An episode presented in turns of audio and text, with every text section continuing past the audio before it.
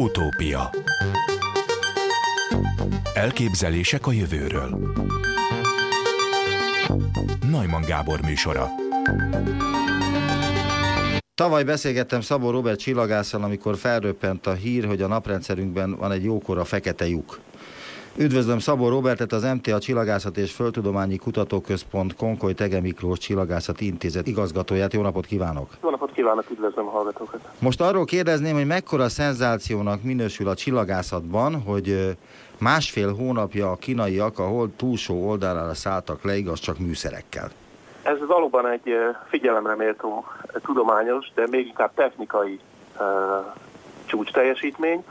Azt mondhatom, hogy a kínaiak ezzel letették a névjegyüket az űrkutatásban, és egy egyre ambíciózusabb űrkutatási programot folytatnak, és nem fognak megállni, még további holdszondákat uh, fognak küldeni régi kísérőnkhöz, és a naprendszer távolabbi zugait is tervezik meghódítani. Tehát mindenképpen egy, egyfajta erődemonstráció a kínai gazdaságnak, a tudományos életnek az egyenlő erejét példázva, illetve hirdeti. Ezen kívül van, igen, van term, természettudományos, tehát alapkutatással összefüggő vonzata is ennek a missziónak, többfajta csillagászat, illetve a hold geológiáját, a hold földtanát, vagy rossz szóviccel, vagy szóképpel éljek, fogja tanulmányozni az űrszonda, de mindenképpen itt a figyelemre méltó elsősorban én szerintem az, hogy egy bravúros technikai leszállást, ráadásul a hold túloldalán, amivel nincs direkt rádió összeküttetés, meg tudtak valósítani a kínaiak elsőként a világon. És ebben mi a nagy truváj? Tehát mit kell ahhoz tudni, hogy a hold túlsó oldalán leszálljon egy, egy holdra szálló egység, egy űrrakéta, illetve mennyivel nehezebb a másik oldalán, tehát a sötét oldalán leszállni, mint a fényes oldalán leszállni? A technikai kihívás az jelenti, hogy nincsen folyamatos rádió összeköttetés a leszálló egység és a földi irányító központ között. Tehát a, a kínaiaknak egy külön átjátszó állomást, egy, egy külön műholdat kellett igazából a hold körüli pályára állítani, amin keresztül a rádiójelek és a, a, a parancsok eljutottak a leszálló egységhez. Ilyet még korábban senki nem próbált, és a kínaiak most bizonyították, hogy ez is lehetséges, és ez, ez sikerült. Egyébként ez, ez például a, a, a, az emberes holdraszállásnál is néhány évtizeddel ezelőtt probléma volt, mert sokszor, amikor a holdat megkerülték éppen az amerikai űrhajósok, akkor rádiócsend tartományába kerültek, semmilyen összekötetés nem volt a, a földirányító központtal, és ez pedig mindig egy, volt az egy kockázatot, és mindig feszülten tehát a filmekben is jól, jól reprodukálják a mai, mai uh, mozi élmény is, és visszaadja a legutóbbi filmekben, hogy ez bizony feszültő várakozás gerjesztett kell, tehát mind az űrhajósokban, mind a földi irányító központban. Ezt sikerült tehát áthidalni Kínának most először, és, és e, éppen ezért tekinthetjük ezt egy nagy szenzációnak. Mi az, amit mi még nem tudunk a Holdról? Mi az, amit még ki kéne kutatni, amit meg kéne találni, ami a Föld számára fontos lehet esetleg? Ugye a Hold az egy viszonylag érintetlen égitest, nincsenek olyan földfelszíni folyamatok, amik elmossák az évmilliárdos fejlődésnek a nyomait, tehát ezért sokkal mélyebbre visszalátunk az egész naprendszer, és kimondottan a Föld, a Föld-Hold rendszer keletkezés történetében. Ilyen szempontból egy nagyon fontos információforrás, ez gyakorlatilag egy, egy történelmi útikönyv, vagy útikalauz a, a Hold a hozzáértő kutatók számára. Tehát, hogy hogyan keletkezett a mi Földünk és a Holdunk, mert a Hold az egy nagyon különleges kísérője a Földnek, ilyet nem nagyon látunk, sem a mi naprendszerünkben, hogy ekkora kísérője legyen méretben, majdnem összemérhető a Föld, egy kicsit kisebb. A mi naprendszerünkben a bolygók sem ilyenek, más naprendszerben sem találtunk még pár több ezer bolygót felfedeztek a csillagászok a mai napig az utóbbi egy évtizedben, egy-két évtizedben, de nincs ilyen különleges rendszer, ezt szeretnénk mindenképpen jobban megérteni, szeretnénk megérteni azokat a folyamatokat, hogy hogyan jönnek létre a, a bolygók, hogyan jönnek létre a bolygórendszerek, ezek hogyan fejlődtek, de vannak olyan elméletek, például, hogy egyel több bolygó volt a naprendszerben, és ez a kölcsönös gravitációs hatások révén egyszerűen az egyik bolygó az kilökődött és elhagyta a naprendszerünket. Nagyon sok olyan fontos kérdés van, mennyiben hasonlít a Föld, illetve a Hold anyaga egymásra, és, és vannak egyébként a, a, a közeljövőbe tekintve sokkal kézzelfoghatóbb, illetve akár gazdasági hasznot hozó kérdések is, ugyanis most már azt is taglalják, illetve azon is gondolkozunk, hogy hogyan lehet nyersanyag bányászatra például kihasználni naprendszer égitestjeit, kisbolygókat, de akár a holdat is. Ehhez pedig pontosan kell ismernünk a holdnak a geológiáját, milyen kőzetek vannak, hol, hol helyezkednek el, lehetséges-e, hogy valamilyen nyersanyagot akár gazdaságosan ki lehet bányászni és visszajutatni a Földre, vagy pedig a naprendszer távolabbi régióinak meghódításakor, mint egy ugródeszkaként tudnánk használni a holdat, állandó holdbázisokat tudnánk építeni, akár még ö, ö, lakott, tehát emberek által lakott telepeket is el tudunk képzelni, ahol növényeket kell termeszteni. Mindez ismerünk el a holdon levő körülményeket, a hold felszínét és a felszín alatt található ásványokat, küzleteket. Nagyon-nagyon sok alapvető kíváncsiságunkat kielégítő kérdés, illetve akár gazdasági hasznot és a közvetlen felhasználás segítő kutatás is elképzelhető ezzel kapcsolatban. Tényleg lehet, hogy laikus a felvetés, de én furcsának találom azt, hogy a mai napig még nem telepítettek egy űrtávcsövet a Holdra, ami legalábbis egy laikus számára talán jobb lenne, mint egy, egy ilyen űrkompon, vagy valahol lebegve az űrben. Tehát ezt még nem jutott eszébe senkinek? Hát ha a csillagászati távcsőre gondol, ilyenre volt példa, a kínaiaknak egy egyel korábbi uh, holdjáróján volt egy kisebb méretű távcső, ami leginkább uh, ultraibolya fényben vizsgálta az égbolt égitestjeit. Erre tökéletes hely a helyszín a hold, a mi földünk légköre az nagyjából leárnyékolja ezt a részt szerencsére, az élőlények szerencsére. És valóban van ilyen uh, törekvés. Egyébként a mostani, a hold túloldalán leszálló egységnek is volt, ennek éppen egy rádió csillagászati megfigyelő eszköz volt a, a fedélzetén, tehát csillagászati érések folynak. Nehéz kérdés, illetve technikai kihívás egy állandó csillagászati megfigyelő helyet, és mondjuk távcsöveket üzemeltetni a Holdon, mert hát gyakran elromlik erre, elég, ha csak mondjuk a háború távcsőre gondolunk, ötször kellett, ugye egy alacsony földhöz közeli pályán keringett a föld körül, meg kering a mai napig a Hubble teleszkóp, és oda, oda tudtak menni az űrhajósok, meg tudták javítani, ki tudták cserélni gyakorlatilag a teljes elektronikáját, kameráit, energiaellátó egységét, és így tovább. Ezt nem tudjuk megtenni a, a Holdon, vagy legalábbis borzasztó nagy kihívás.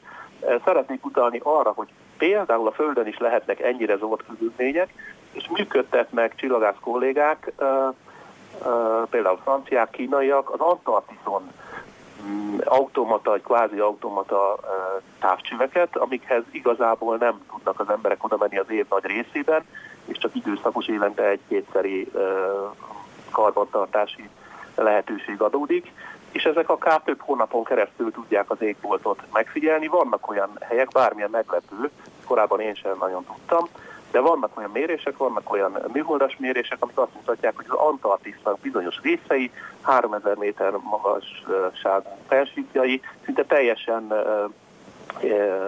terültek és felhőmentesek, és onnan nagyon szépen gyönyörűen látszik a csillagos égbolt, és lehet csillagászati megfigyeléseket végezni. A technikai kihívás az még, még egyszer mondom az, hogy nagyon nagy hidegben, nagyon uh, embert és műszert próbáló körülmények között kell a megfigyeléseket végezni, és ez sem mindig uh, problémamentes. A holdra telepíteni egy ilyen bázist az nagyságrendekkel nagyobb kihívás, és nagyságrendekkel többe kerül. Meggyőződésem, hogy előbb-utóbb e, ez is be fog következni. Ehhez minél több ilyen holdas leszállásra, a hold feltérképezésére van szükség, és előbb-utóbb el fogjuk érni ezt a, ezt a szintet, ezt a lehetőséget is. És egyáltalán ki az űr? Tehát milyen engedélyekkel kell rendelkeznie valakinek, és azért mondom, hogy valakinek, mert vannak magánvállalkozások is, akik az űr meghódítására törekednek, tehát, hogy milyen engedély szükséges az, ha például valaki a Holdon szeretne mondjuk egy ilyen állomást telepíteni. Kivel kell egyeztetni? Mihez kell, kihez kell fordulni egyáltalán? Igen, ez egy nagyon jó kérdés, egy aktuális kérdés is valójában. Ugye az űrjogról már nagyon régóta gondolkodtak politikusok és nemzetközi szervezetek, és az álláspont az ami kikristályosodott, és most sem, a mai napig nem változott, az az, hogy az űr és a, akár a legközelebbi földön kívüli égitestek is, azok nem lehetnek a tulajdona egy adott országnak, egy adott népnek, egy adott cégnek, vagy egy magánembernek, hanem ezek a teljes emberiség tulajdonába tartoznak, nem lehet őket kisajátítani, már csak ezért is gyanút kell ébreszteni gyanú, gyan, gyanúperrel kell élnünk, amikor valaki holdi telkeket, vagy éppen marsi telkeket kínál nekünk eladásra. Nincsen senkinek a tulajdonában, ezért nem is tudja eladni nekünk. Csak akkor, hogyha olyan balfácánok vagyunk, hogy ezért pénzt adunk neki esetleg. De a lényeg az, hogy amíg tudományos vizsgálatok folynak, addig igazából nem szükséges, vagy én nem tudok róla, hogy kellene bármiféle engedélyt is bárkitől kérni, de megváltozna ez a helyzet azonnal abban a pillanatban, amikor gazdasági tevékenységet, mondjuk egy űrbányászatot képzelünk el, akár a Holdon, akár egy akár ritka nemesfémeket tartalmazó kisbolygó bányászata, az, az nem elképzelhetetlen az, egy, az következő egy-két évtizedben. Ebb, ekkor már drasztikusan megváltozna a helyzet, és erre a, a döntéshozók, illetve a, a jogi szakemberek készülnek, és például Luxemburgban már van is egy olyan szervezet, amelyik az űrbányászat kérdéseivel foglalkozik, és ha valakinek ilyen tervei vannak, akkor oda kell fordulnia. De még egyszer mondom, ez nem egy egyszerű kérdés, és ez, ez felvet problémákat, hogyan lehet ezt úgy rendezni, hogy, hogy ebből az egész emberiség tudjon profitálni, és ne egyes pénzmágnások gazdagodjanak meg, vagy egyes államok, egyes gazdag országok, amik ezt megengedhetik maguknak.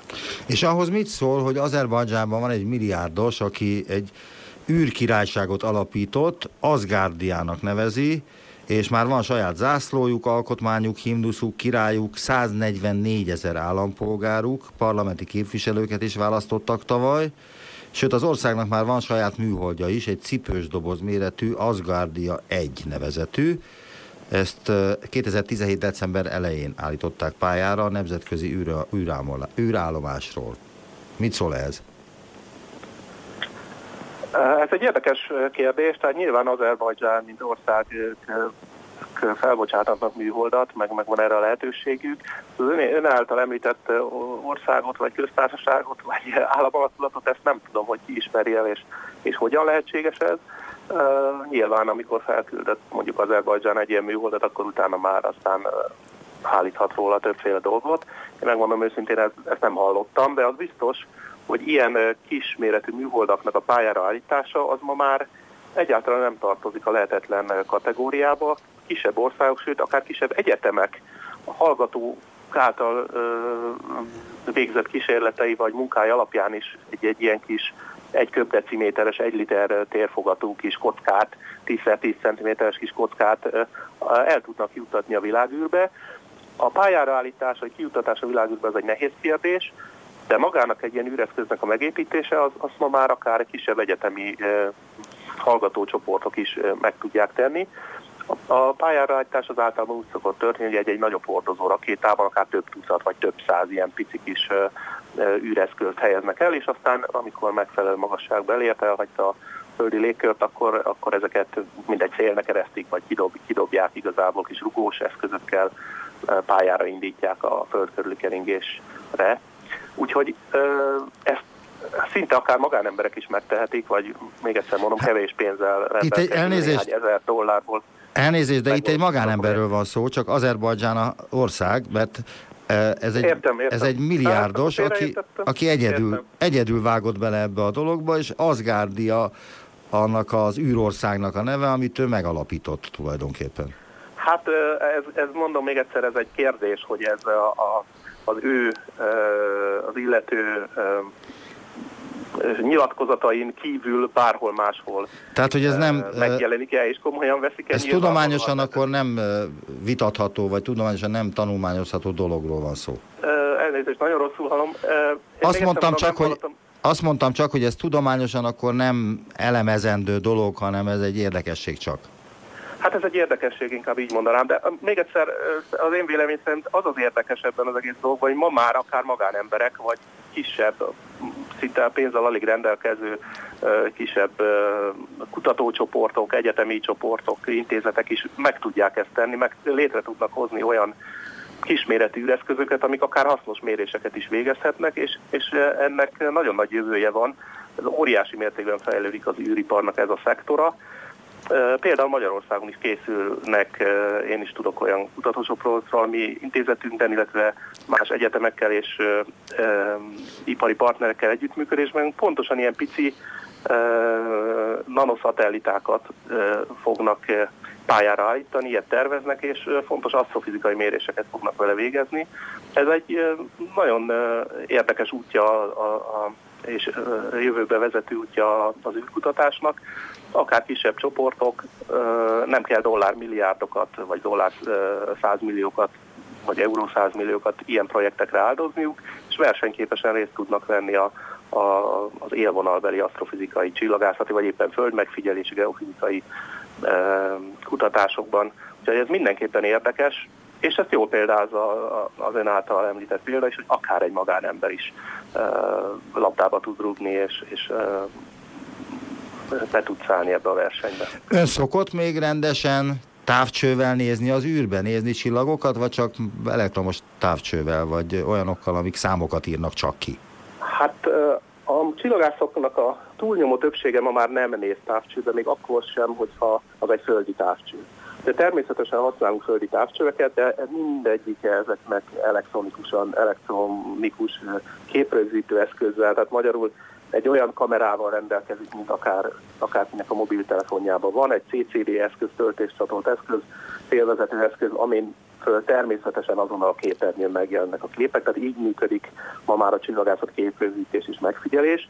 Ezen kívül valóban olyan távcsövek is vannak, amiket fizikailag se lehetne belenézni, mert hiszen ezek mondjuk az űr mélységében a Földtől nagyon távol vannak az űrben, vagy a Föld körül keringenek.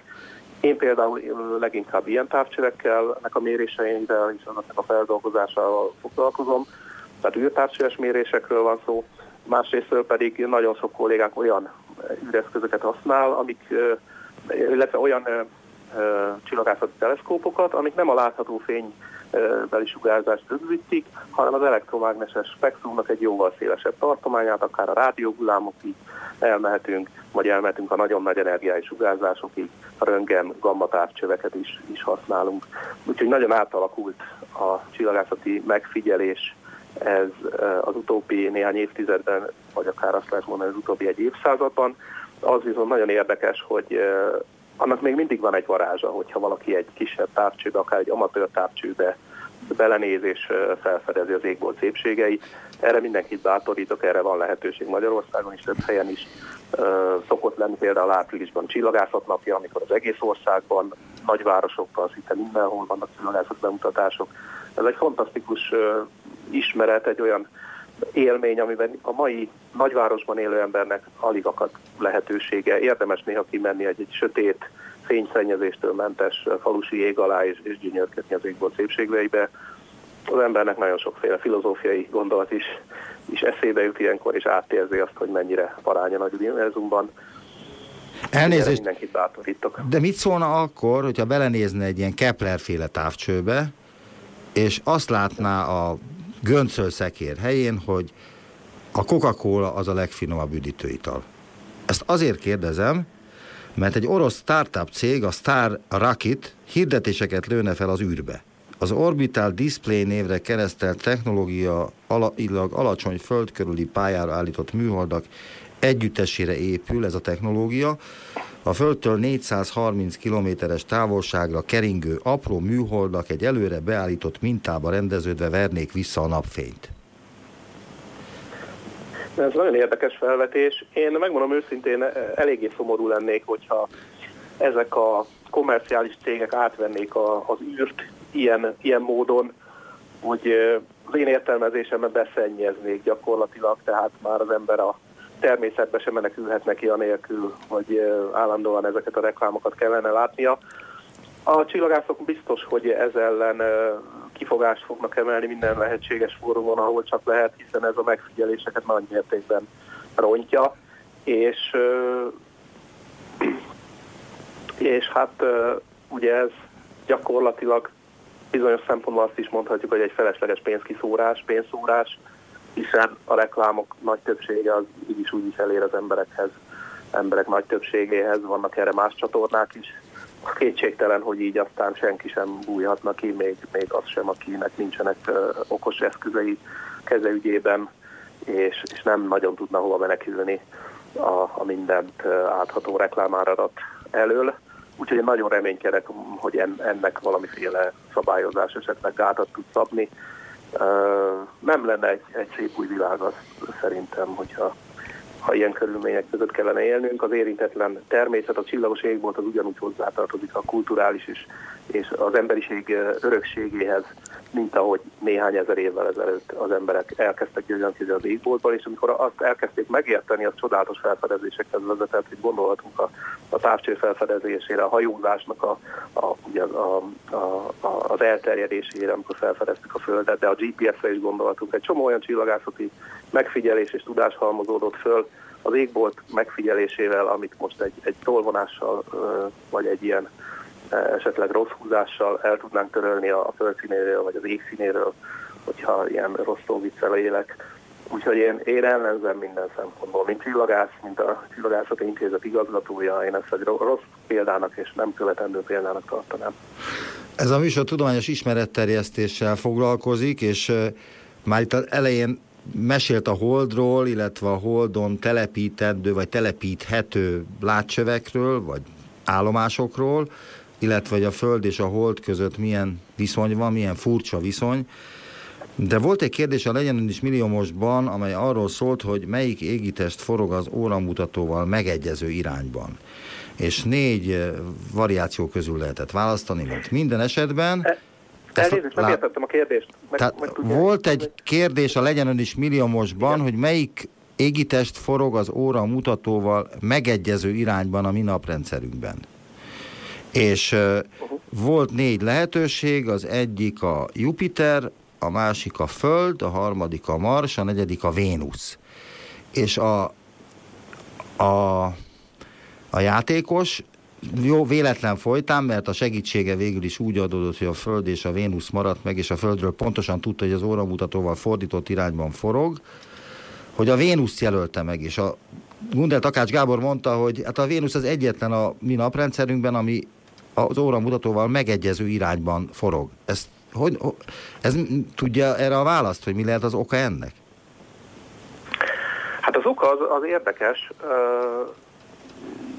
Nem biztos, hogy én erre most tudok válaszolni, de az, az tényleg valóban így van, hogy a, a, a Vénusz az, az visszafelé forog, mint ahogy, a, mint ahogy az összes többi bolygó. Egyébként érdekes még mondjuk az Uránusznak a forgása is, mert annak meg úgy áll a forgás tengelye, hogy mint egy gördül végig a pályáján, mint egy golyót kurítanának, tehát nem úgy, mint a Föld, ahol a pályára merőleges nagyjából bizonyos eltéréssel a, a pálya, a, a, a forgás tengely. Tehát valószínűleg ez is azt mutatja, hogy milyen uh, violens és nagyon uh, erős kataklizmák és ütközések lehettek a korai naprendszerben. A műsorvezető erre célzott, hogy a csillagászok szerint, akik szintén nem tudják biztosan, hogy ez miért van, hogy valószínű, hogy valamilyen égitest neki mehetett a kialakulásakor, és ez okozhatta ezt a Így fordított ez, mozgást. Ez a, igen, ez a legvalószínűbb magyarázat, tehát azt, azt biztosan tudjuk, hogy nagyon-nagyon sokféle bombázás és ütközésnek volt kitéve az összes égitest, és gyakorlatilag a, a naprendszerben is gyakorlatilag így is jöttek létre de nem tudjuk visszakövetni, egyelőre nincsenek meg olyan, olyan direkt bizonyítékok, hogy mi volt az az égitest, és hogyan változtatta meg a Vénusznak a forgását, tehát ilyen szempontból csak találgatni tudunk. De az biztos, hogy ez, ez, ez egy különleges eset, és mivel ennyire egyedülálló a naprendszerben a Vénusz, ezért valószínűleg tényleg valamilyen komolyabb eseménynek kellett történnie, hogy ez megtörténhessen. Azt várnánk egyébként, hogy abból a kialakuló gázfelhőből, amiből az összes bolygó kialakult, a mi Földünk is, ott nagyjából valahogyan egy irányba forgó égitestek fognak keletkezni. Úgyhogy ez, ez a legvalószínűbb magyarázat valóban, hogy valamilyen kozmikus kataklizma okozta ezt a különleges jelenséget. Köszönöm az interjú, de még egy utolsó utáni kérdést szeretnék feltenni. Ön melyik bolygóra menne el szívesen körülnézni, ha bárhová mehetne, amit ismer a világűrben? Hát ez egy jó kérdés, szerintem az emberiség, köztük én is most leginkább a Marsra lenne, Marsra lenne kíváncsi. Ugye ezt már számos filmben, könyvben, tudományos fantasztikus regényben megerősítették, hiszen nagyon hasonlít a Földre, vagy legalábbis a régmúltban lehetett olyan állapot, amikor sokkal inkább hasonlított a Földre. Én azért mégiscsak realista vagyok és óvatos vagyok, még ez is a mai körülmények között természetesen egy életveszélyes mutatvány lenne, nincsenek még meg azok az eszközök, nincsenek meg azok a, a, az eljárások, amikkel egy élő szervezetet meg tudnánk védeni egy ilyen hosszú utazásnál. De minden esetre ez egy nagyon érdekes dolog lenne, hogyha az ember saját szemével állhatna mondjuk a Marson és körülnézhetne. Nagyon szépen köszönöm Szabó Robert Csillagász, az MTA Csillagászati és Földtudományi Kutatóközpont Konkói Tege Miklós Csillagászati Intézetének az igazgatója volt az utópiában. Viszont hallásra. Köszönöm az interjút. Köszönöm, viszont hallásra. Utópia a magyarság őstörténetének kutatása talán az egyik legösszetettebb együttműködést igénylő kihívása a tudós társadalomnak, így nem meglepő, ha az archeogenetikai szakterület is felsorakozott a hagyományos történeti, régészeti és nyelvészeti nyelvtörténeti kutatások mellé, sokak reményei szerint gyors és egyértelmű eredményeket ígérve. Írja Mende Balázs Gusztáv Paleon antropológus, az MTA BTK Régészeti Intézet archeogenetikai laboratórium vezetője, akit az utópiában most üdvözlök, jó napot kívánok! Tiszteletem, jó napot kívánok, üdvözlöm a hallgatókat. Megtenné, hogy röviden ismerteti az archeogenetika lényegét, és azt az új megközelítést, amely lehetővé teszi a sokkal precízebb azonosítást? Ugye a szó maga is egy összetétel, történeti konzekvenciákra, tehát arhaikus népességekre vonatkozó konzekvenciákra próbálunk jutni modern genetikai módszerekkel. Erre ennek több minden alapja van. Az egyik például az, hogy a csontokban, illetve az emberi maradványokban, fogban, esetleg más szövetekben megmarad annyi DNS több ezer év után is, amely alkalmas arra, hogy megfelelő technológiával azt onnan kinyerjük, úgy mondjuk, hogy tipizáljuk, és valamiféle a DNS állományra konzekvenciát levonjunk. Ezek a konzekvenciák a DNS öröklődésére, az emberi genomnak, az emberi génkészlet öröklődésére a szabályai ismeretében lehetőséget adnak, hogy a régészek és a történészek által hozzárendelt kronológiai időpontiságok mellett egy, egy következtetést vonhassunk le adott népességek eredete egymással való rokonsági viszonya tekintetében. Egy másik megközelítésben pedig adott esetben kettő egyén történeti ember között ö, ö, ti ö, konzekvenciát is le lehet vonni, apja, fia, anya, lánya, adott esetben a két egymás melletti sírban fekvő két különböző régészeti leletekkel eltemetett egyén. Tehát mind ezt tartalmazza az archeogenetika. Ezt utóbbi időben már egy kicsit más néven archeogenomikának nevezzük. Ugyanakkor azt is szeretném elmondani, hogy a archeogenetikai következtetésekre, tehát történeti következtetésekre le lehet jutni ö, ö, a modern népességnek a vizsgálatával is. Tehát a modern népességből, tehát a most élő népességből mi magunkból veszünk mintákat, és a, ugyanúgy a genetikai öröklésmenet szabályosságainak a tekintetében tudunk olyan konzekvenciákra jutni, hogy bizonyos genetikai változásoknak egy ilyen biológiai órája mikor következett be, hol következhetett be, és ebből ugyanúgy tudunk történeti konzekvenciákat levonni. Tehát ahhoz a uh, tudományhoz, ami a archeológiában egészen új az archeogenetika. Ehhez kétfajta tudás szükségeltetik? Tehát archeológusnak is kell lenni, tehát régésznek is kell lenni, meg genetikusnak is? Hát szívem szerint én ezt bővíteném. Ugye szokták mondani, hogy a, a polihisztorság kora lejárt, mert olyan mértékű specializáció kell egy-egy tudományterületnek a elsajátításához, és ez így is van. Ugyanakkor kell valami egységes szemlélet, vagy egységes kutatócsoport, vagy egy, egy több kitekintéssel bíró ö, kutatói gárda. Ugye nálunk például itt a ön által említett archeogenetikai laboratóriumban én paleoantropológus vagyok, alapvetően történész végzettségű, másodlagosan biológus, van kolléganő, aki molekuláris biológus, van olyan kolléga, aki bioinformatikusnak készül, és ugye be vagyunk a, a régészeti intézetbe ékelődve pozitív értelemben, tehát tele vagyunk régész kollégával, akik nekünk ezeket a kérdéseket, történeti jelenségeket, régészeti jelenségeket értelmezik, illetve felteszik nekünk az adott kérdéseket. Tehát ennek kizárólag így van értelme. Látjuk azt ö, sokszor publikációkból is, meg sajtóban megjelenő hírekből is, hogy milyen sutaságokat, nem akartam akarattal nem butaságot mondtam, milyen sutaságokat tud néha okozni az, hogyha csupán genetikai tudással, vagy genetikai gondolkodással, természettudományos gondolkodással megyünk előre, és vonunk le konzekvenciát egy adatsorból, és fordítva is igaz, milyen az, amikor a történészek vélt valós történeti folyamatok, biológiai alapú folyamatokban próbálnak kiigazodni. Ezt próbálja ez az összetett tudományterület tulajdonképpen kiküszöbölni. Mondana példát az ilyen sutaságokra, amit említett? Hát van, van bőséggel természetesen az ember akár a saját maga történetét, meg a saját maga előéletéből is hozhat, de talán egy, egy jelentősnek nevezhető, vagy talán kicsit mondhatnám, hogy elterjedt, vagy hírhetnek nevezhető, hogy egy külföldi kutatócsoport próbált magyar országi magyar férfiakat genetikailag jellemezni. Ez jó 2000-es évek közepén lévő kutatás volt, és a, a, ebbe próbált olyan populációkat, olyan emberi csoportokat megvizsgálni, amelyek alapján úgy gondolta, hogy jó jellemezhető a magyarság, mint, mint, mint, mint biológiai sokféleség, és nekik sikerült ö, Mátra vidéki zsákfalvakból ö, ö, ö, hogy mondjam, mintákat nyerni, és abból konzekvenciát levonni, és hát azért a konzekvencia azért logikusan a demográfia és a helyi néprajzi meg egyéb ismeretből tudható volt, hogy nem lesz majd alkalmazható a populáció egészére nézve. Tehát akkoriban ez egy, ez egy ilyen, hogy mondjam, egy ilyen elterjedt emlegetése volt, hogy hogy nem szabad hibázni, vagy hogy hol, hol kell odafigyelni a mintavételre. Miért? Milyen következtetéseket vontak le a genetikából? Hát ők levonták azt a konzekvenciát, hogy rettenetesen magas a szláv ö, ö, ö, háttér, ö, a, a szláv ö, nyelvű népességekben megismert genetikai variációk aránya ö, itt nagyon magas, tehát ebből fakadóan a, a, a, a magyar férfiak azok ö, szlávnak minősülnek, és hát ugye közpolitikailag, akár, hogy mondjam, kultúrpolitikailag is ö, azért ez egy rendkívül kényes téma volt, de hát ugye bárki, akinek néprajzi ismerete van, az tudja, hogy ebbe a felvidéki kontaktuszónába, észak-déli vertikumban nagyon sokszor előfordulnak olyan falvak, vagy olyan közösségek, népességek, amelyek tényleg többségében akár szlovák anyanyelvűek, vagy szláv többségű népességet tartalmaznak. Tehát ez számunkra nem meglepő, de ők ebből lemintázták az egész magyar népességet.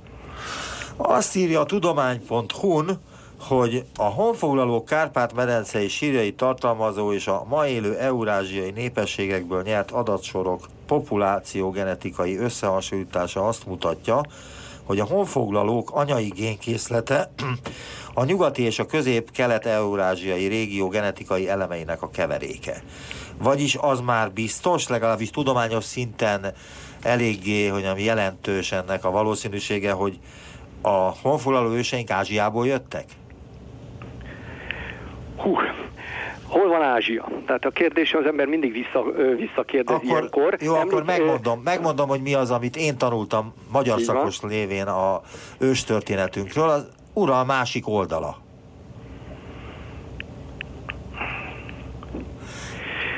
Nekem legalábbis azt tanították annó 1981-82 környékén, hogy a magyarok feltehetőleg az Ural másik oldalán élhettek, és valamilyen, Onnak, igen. és valamilyen okból, ki tudja, elkezdtek, tehát elindultak nyugat felé. Na most ez valószínűleg, hogy ezt önálló mondatként ö, ö, most csak nyelvészeti értelemben szabadna használni már, tehát azért ez valamilyen mértékben finomodott, illetve kiegészítődött újabb történeti ö, nyelvészeti ö, ismeretekkel és megállapításokkal, de alapvetően genetikai értelemben, úgy, hogy ebbe a cikkbe is, ebbe a internetes oldalon próbáltam relatív finoman fogalmazni, hogy nagyon nagy kiterjedtségű az a földrajzi régió, amelyből keverék népként úgy tűnik, hogy elő előáll az a keverék, az a mix, amit mi honfoglaló magyarságnak nevezünk, és amelyik megjelenik a Kárpát-medencébe a 9. századnak a, a, a végén, a 10. századnak az elején.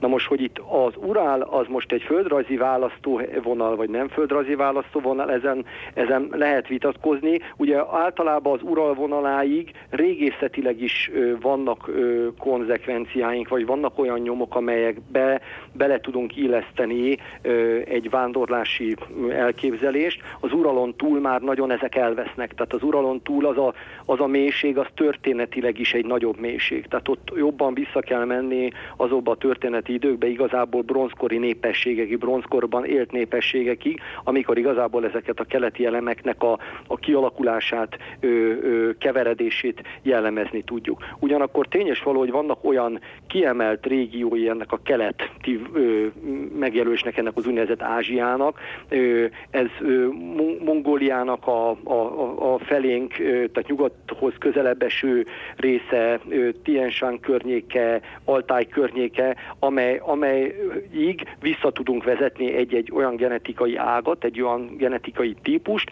amely megjelenik a honfoglalókban. Ebből a szempontból ez a nagyjából ez a általam említett keleti mélység, ez nagyjából a maximum távolsága tőlünk való keletiség tekintetében, hogyha valaki ezt így vonalzó szerűen, vagy, vagy egy ilyen számegyenes szerűen próbálja elképzelni. Tehát minden, ami onnantól nyugatra van, az benne van abba a genetikai készletbe, amely a honfoglalókat jellemezte, kisebb-nagyobb és külön természetesen bizonyos szempontokból különböző arányokban. Regionális értelemben, temetkezési kultúra, régészeti kultúra értelemben, mert szociális struktúra értelmében, de ezekből áll nagyjából a 10. században Kárpát-Merencében élő magyarság.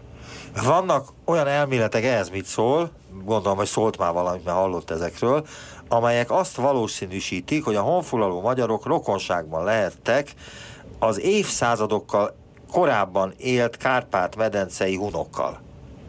Ehhez mit szól? Igen, ezt hallottam, és én ezzel szoktam is vitatkozni. Ö, tehát először is kizárás a tudomány jelenlegi állapotában, tehát a, a tudományos módszerek, ismeretanyagunk tekintetében teljes kizárólagossággal nem tudunk nyilatkozni. De tudunk egy tudományos megalapozottsággal, és erre mindig felhívnám a figyelmet, hogy a kettő fogalom meg, megél egymás mellett, tehát ha én nem tudok valamit kizárni, attól még nem biztos, hogy feltételezem. Tehát tudomos, tudományos megalapozottsággal jelenleg azt mondhatjuk, hogy van, lehet köze ö, a, ahhoz a régióhoz, a, a, a, a magyar ö, ö, populáció és a kárpát érkező csoport kialakulásának, amely térségben korábban a hunok is, ö, vagy a hunok csoportok egy része kialakult és onnan elvándorolt. Tehát ebbe, ebbe nincs ilyen értelmű vita, tehát én is ezt soha nem generálom, vagyis próbálom világossá tenni. De én ebből nem vonom azt a konzekvenciát, hogy ezek között valami vérségi, vagy akár tudati összefüggés van, hogy én őtőle származom, én ugyanadjon a helyről jövök. Az az egyik. A másik pedig az, hogy ezek az eddig megtalált nyomok, amik oda vezetnek, számarányok tekintetében meglehetősen kis, kis arányúak. Tehát néhány minta van, olyan minta, amely ennyire keleti, és a, a hunok egykori területével vagy vélt egykori területével összefüggésbe hozható. A vélt szót azért gondolom, hogy ki kéne hangsúlyozni, mert amikor mi azt mondjuk, hogy a magyarság őstörténete egy nagyon problémás dolog, akkor a, a, tulajdonképpen a magyarság őstörténet a hunok őstörténetéhez képest az semmi, az egy, az egy, ismer, az egy olvasókönyv. Ahhoz képest, hogy a hunokról tulajdonképpen se nyelvi, se teritoriális, se régészeti értelemben a keleti eredetű ö, hátterükről nagyon keveset és nagyon szórtan tudunk. Tehát éppen ezért rendkívül hogy mondjam, veszélyesnek tartom, hogyha lefordítjuk rögtön ezt a, ezt a magyar köztudatba, öntudatba, magyar nemzeti énképbe, akár a magyar nemesi társadalomba, ugye Verbőci óta, Mátyás király óta, Kézai óta meglévő magyar-hun kapcsolatot, egy meglévő tört, régészetileg, genetikailag és történetileg is igazolható magyar-hun eredet azonosságra, mert, mert ez, ez a kettő nem ugyanaz. Ön többször is utal arra, hogy azért nem lehet kizárólagos biztonsággal állítani ezt vagy azt, mert nincs elegendő régészeti lelet. De mi az oka ennek? Elporlattak, vagy nem volt elég ásatás? Vagy nincs elég forrás az ásatásokra? Ennek azért erre egyrészt ugye mondanám itt rögtön, hogy itt valószínű, hogy az én kompetenciám egy kicsit megfakul, lévén, hogy nem, nem régész ember vagyok, viszont annyit már ugye a régész kollégákkal való együttműködésben az ember felszívott információt, hogy a nagyjából az érvekkel én is tisztában vagyok. Egyrészt ugye két dologról van szó a, a, ez a bizonyos tettei út ö, ö, régészeti értelemben ö, ö, generálisan nagyobb, mint mondjuk egy Kárpát-medence. Tehát a kutathatósága tekintetében óriási különbségek vannak. Hát ezt senkinek nem kell elmondani. Annak idején, ugye amikor a Szovjetuniót összehasonlítottuk más nagy ország területekkel, akkor láttuk, hogy hányszor nagyobb, és erről mindenki nagyon büszke volt.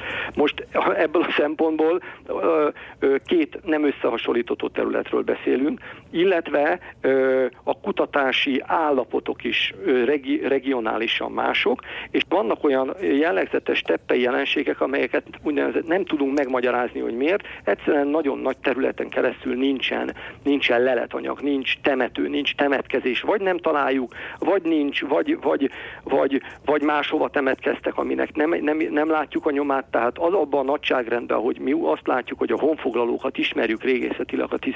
században a Kárpát-merencébe, úgy, vagy a Dunatisza közé mondjuk konkrétan, úgy az a nagyságrend az nem vetíthető vissza a tőlünk keleti lévő területekre. A másik kérdés az is, hogy, hogy mások lehettek azok a társadalmi szokások és struktúrák és leletanyaгаdási módozatok, amelyek, amelyek ezt létrehozták. Tehát adott esetben, ha van is lelet, vagy van temetkezés, van nyom, a temetkezésekben lévő régészeti leletanyag az nem specifikus, tehát nem bír olyan tulajdonsággal, amely kapcsán egy adott ö, ö, népcsoporthoz, népességhez, ö, kultúrához kötető.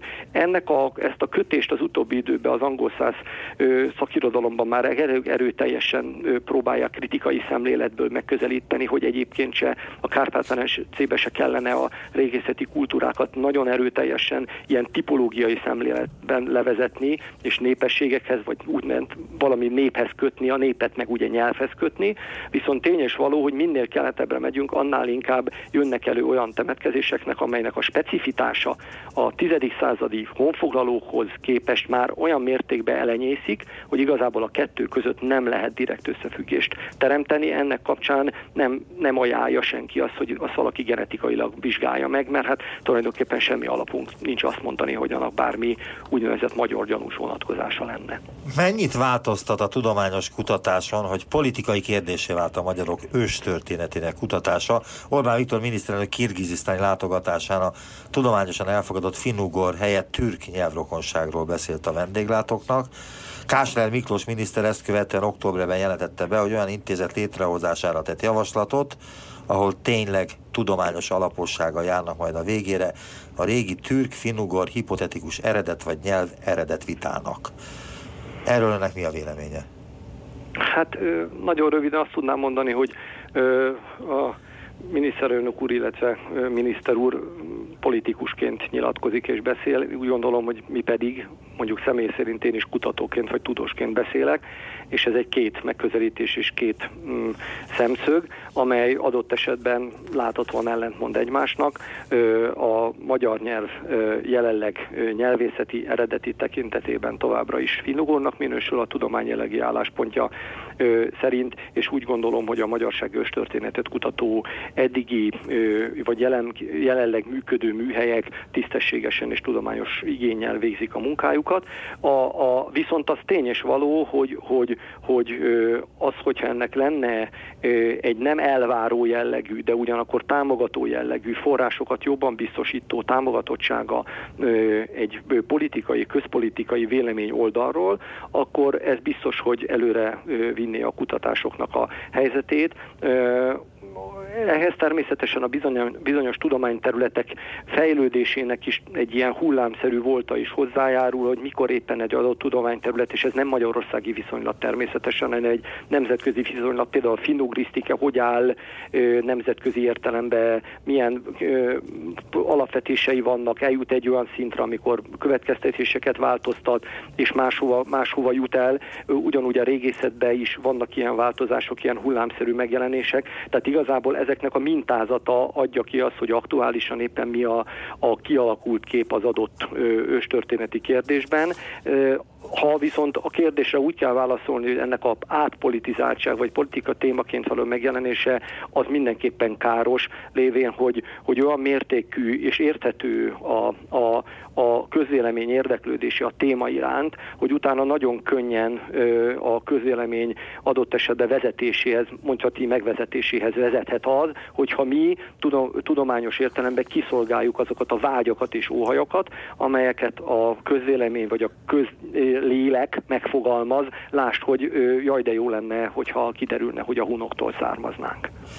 Most akkor elolvasom a Haba Tortánt, a Magyarság Kutató Intézet feladata egyebek között a magyarság ős története, a honfoglalás, a magyar középkor kutatása, vallástörténeti, néprajz és népzenei kutatás, részvétel a kulturális turizmus, vallás és zarándok, turizmus fejlesztésében. Továbbá a magyar identitás hazaszeretett kifejeződésének történelmi bemutatása a magyar történelem korábbi évszázadaiból és mindenről angol és magyar nyelvű folyóirat kiadása.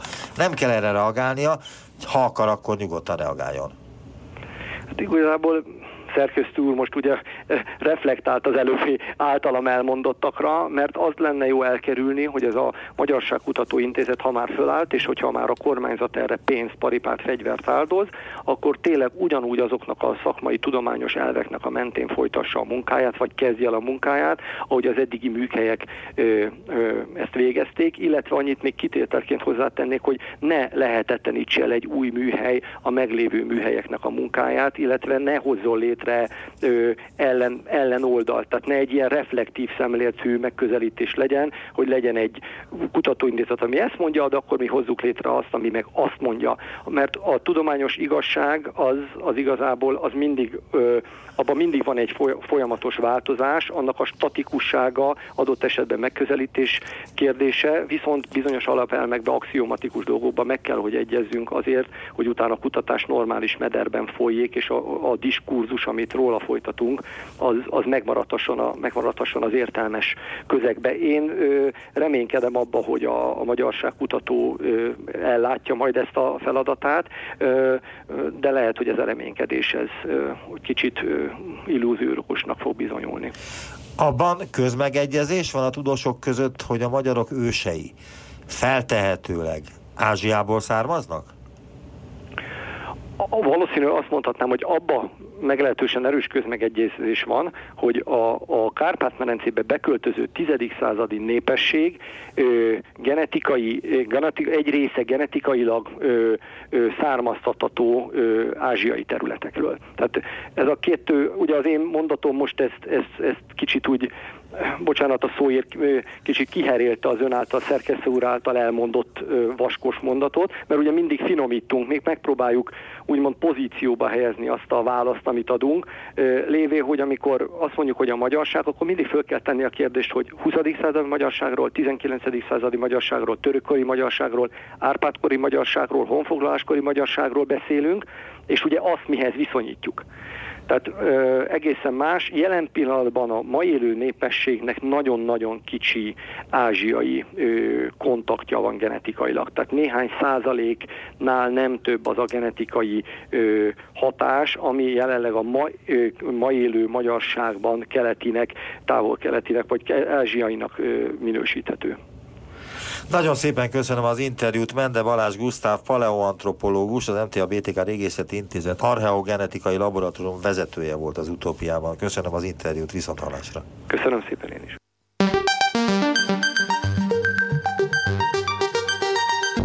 Visszaértünk a jelenbe. Neumann Gábor utópia című műsorát hallották.